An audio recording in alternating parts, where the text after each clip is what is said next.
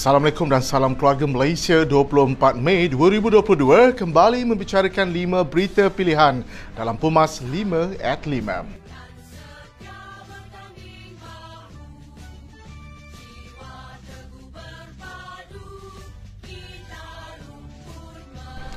Pindaan pemilihan AMNO dalam tempoh 6 bulan selepas pilihan raya umum PRU mempunyai rasionalnya terutama dalam menjana perpaduan di kalangan ahli parti.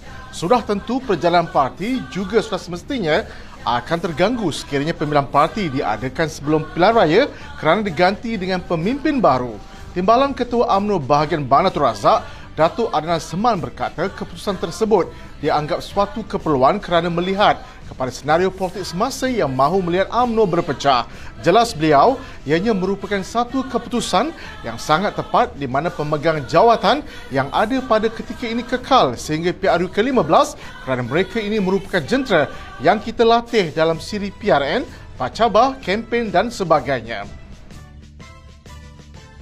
Seorang ahli parlimen DAP menyuarakan bantahan tindakan beberapa agensi perkhidmatan kerajaan yang dikatakan cuba menetapkan kod pakaian kepada orang awam yang mahu datang menyelesaikan urusan.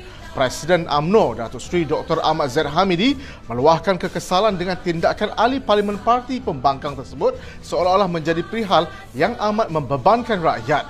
Jelas beliau yang juga pengusi Barisan Nasional, beliau berkata ahli parlimen tersebut cuba mengaitkan etika berpakaian sebagai satu yang membebankan golongan miskin atau etnik tertentu adalah dangkal dan berlebihan. Malaysia merupakan sebuah negara yang dihuni oleh masyarakat berbudi pekerti selari dengan nilai tinggi kesopanan dan kebudayaannya.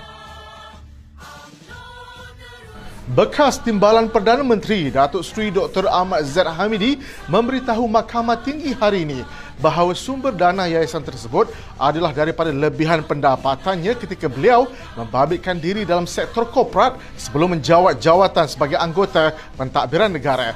Jelas beliau sebelum menganggotai pentadbiran iaitu Timbalan Menteri, Menteri atau Timbalan Perdana Menteri, beliau terlebih dahulu menjalankan urus niaga korporat mengetuai empat syarikat yang tersenarai di Bursa Kuala Lumpur serta pernah menjadi pengusi Bank Simpanan Nasional. Ahli Parlimen Bagan Datuk itu berkata, pendapatan dan allowance sebagai ketua pegawai eksekutif, pengurusi eksekutif dan pengurusi dalam syarikat korporat melebihi perbelanjaan dan keperluan keluarganya, maka beliau berazam menyalurkan lebihan pendapatan itu kepada orang yang memerlukan melalui amal jariah, sedekah, infak, wakaf bagi tujuan kebajikan dan keagamaan dalam Yayasan Akal Budi.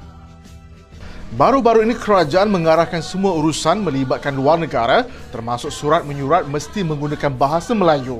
Usaha tersebut memerlukan kerjasama semua pihak termasuk menterjemahkan buku dan karya ilmu daripada pelbagai bahasa. Perdana Menteri Datuk Seri Ismail Sabri berkata setiap surat yang dihantar oleh beliau sendiri kepada para pemimpin dunia juga akan menggunakan bahasa Melayu dengan terjemahan bahasa Inggeris sebagai lampiran. Bahkan ketika sidang khas ASEAN bersama Presiden Amerika Syarikat Joe Biden baru-baru ini, beliau turut menggunakan bahasa Melayu.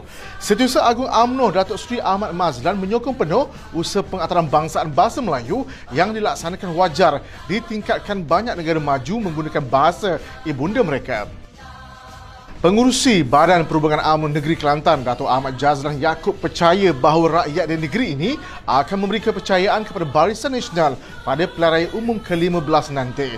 Jelas beliau berdasarkan pertemuan bersama rakyat yang meluahkan sokongan kepada parti keramat ini agar merampas kembali Kelantan daripada pentadbiran sedia ada, rakyat meluahkan dahulu mereka tidak menyokong Barisan Nasional tapi kali ini yakin dan percaya kerana mahu melihat Kelantan berubah di bawah pentadbiran Barisan Nasional. Tambah beliau di mana-mana sahaja pergi rakyat sama ada di Kelantan atau di luar negeri memberi semangat untuk memastikan bahawasanya kali ini Barisan Nasional akan diberi kepercayaan oleh rakyat.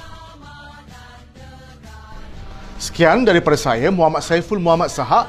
Jangan lupa temu janji kita Isnin hingga Jumaat jam 5 petang 5 berita pilihan hanya di Pumas 5 at 5.